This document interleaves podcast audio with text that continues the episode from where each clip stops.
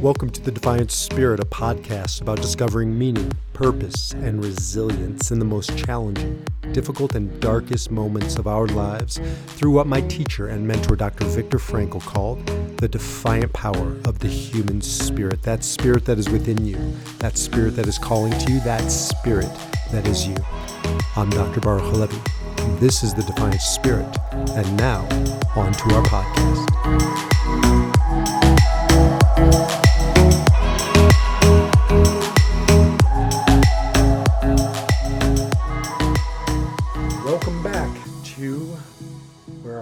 Defiant Spirit. I'm Baruch Halevi, also known as B. I almost said welcome to the Meaning Academy because if you've been following me, you know that now launched is the Viktor Frankl Meaning Academy. That's right, you heard it here first. The Meaning Academy. Um, I've been co I co-founded it with a couple others, Dr. Daniel Franz, Dr. Dan, um, Dr. Elise Cortez, Scott Schaffman, and the four of us are really the drivers for this.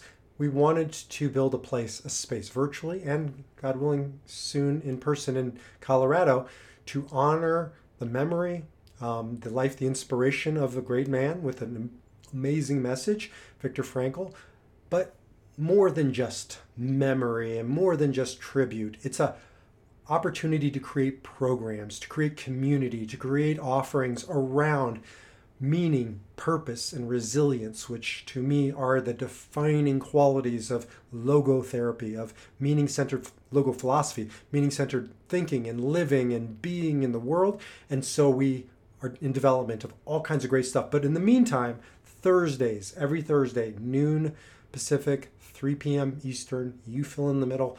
We meet online. And if you want more about that, jump over to themeaningacademy.com where you can um, sign up and you can just pop in. You can listen, just be a voyeur, don't even have to turn your screen on, or you can participate in the conversation around meaning, purpose, and resilience led by myself and or the other meaning team members. So to that end, one of the things I want to do at the Meaning Academy is to offer practical application for Dr. Frankl's ideas. Dr. Frankl was an amazing philosopher.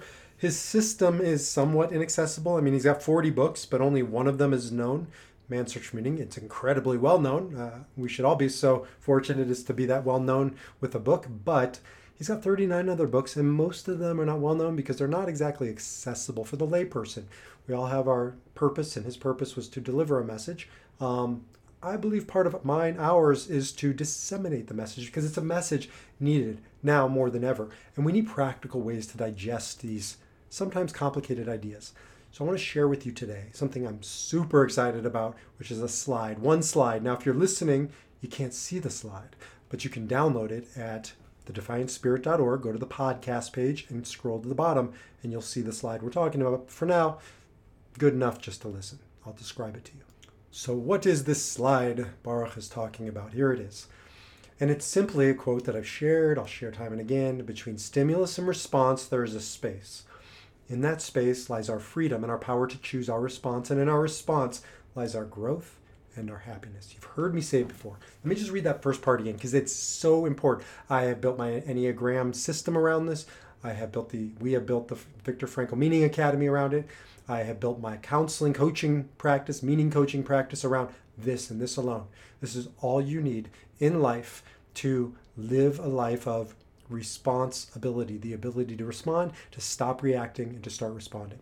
Okay, this picture between stimulus and response, there's a space. I wanted you to see the space. Until I saw the space, I just didn't have the same appreciation. Stimulus and response, between stimulus and choosing, between shit happening. I can swear because my um, my my better half, Dr. Dan, is not on the uh, podcast. He always gets mad at me when I swear. He's a good Indiana boy. I'm a, I'm a radical uh, Denverite. Okay, between stimulus and response, there's a space. Stimulus, things happening, circumstances beyond our control, which is almost everything, all day, every day, bombarded. And what happens? We don't choose. We don't choose. If, if we're on autopilot, if we're in reaction, then that's not a choice, that's reaction. Reaction is the antithesis of choice. Certainly, it's the antithesis of responding. To respond is, has a consciousness. To respond has an intentionality. To choose your response. You don't choose your reaction, right? Think about this for a second. Um, the power to choose our response. Nobody chooses their reaction. By definition, if you're in reaction and your middle finger is up because you were cut off in traffic, that's not a choice. Now, if you're choosing that, maybe you could argue that it's righteous indignation and you're teaching a lesson. I don't meet too many people who are all that proud of flipping the bird when they're cut off in traffic. 99% of the time, it is simply reaction. It doesn't mean anger doesn't have its place. The famous teaching of um, a rabbi I conquered my anger long ago. Now I keep it in my pocket. That way it's there when I need it. So I have anger, it doesn't have me. Stimulus are the things that bombard us. Reaction is when those things have us. They have our number. They're pulling our strings. I was talking to a grown man the other day who said his 10 year old son makes him feel bad. I said, What? Like, back up, rewind. You are a successful, we'll call him a lawyer. You are powerful. You are respected. You are a grown man. How in the hell does a 10 year old make you feel bad? Well, he started telling me all the ways. I'm like, You're choosing to feel bad, or you're reacting and you're not choosing, but you could choose to respond.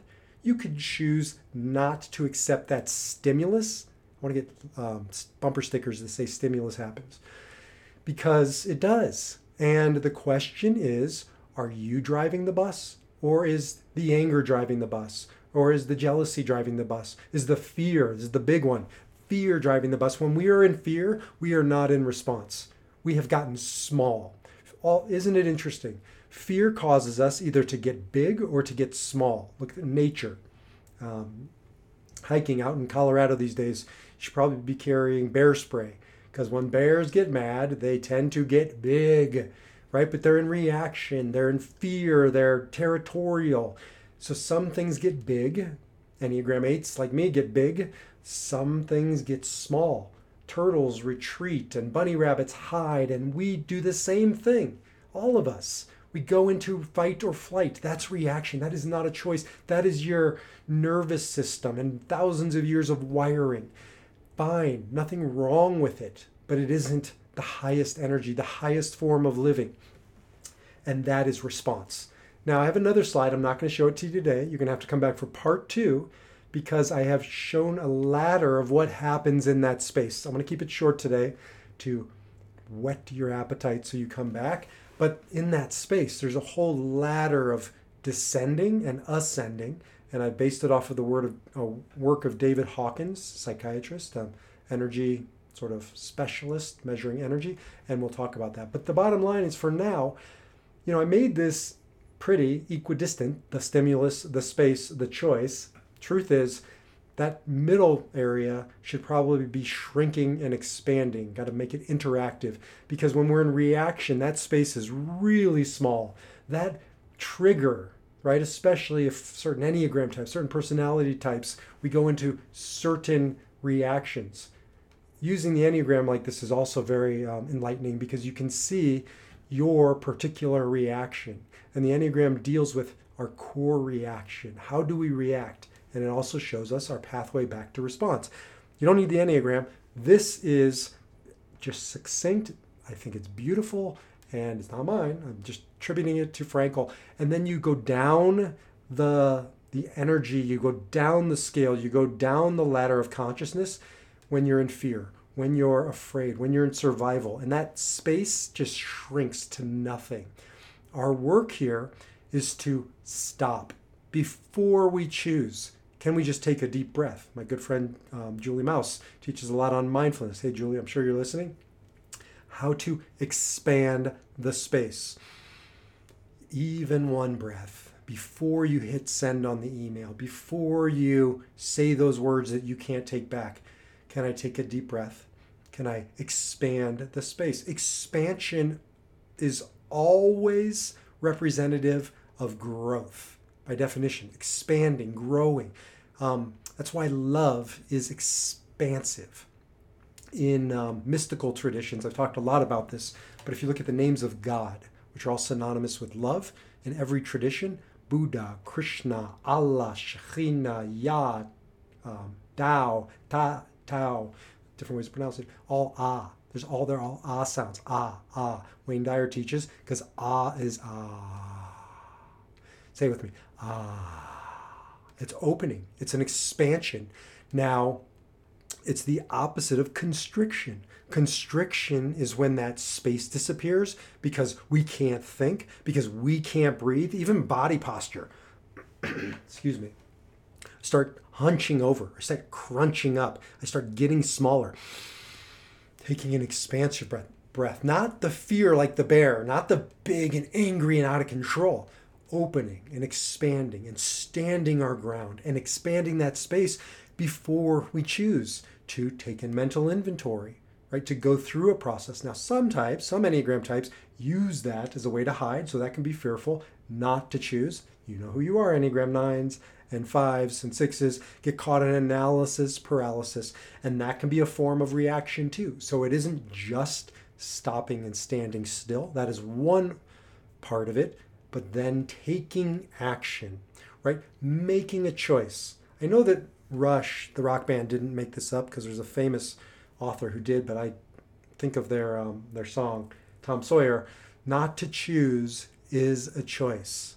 Not to choose is a choice. A lot of people will stand in that space and not choose, thinking they're not choosing, when in fact, not choosing is an act of choosing. You're just um, being passive about it. You're just outsourcing your power to choose your response to the stimulus, to the circumstance, to the jerk in traffic, to your spouse, to your boss, to whomever it is.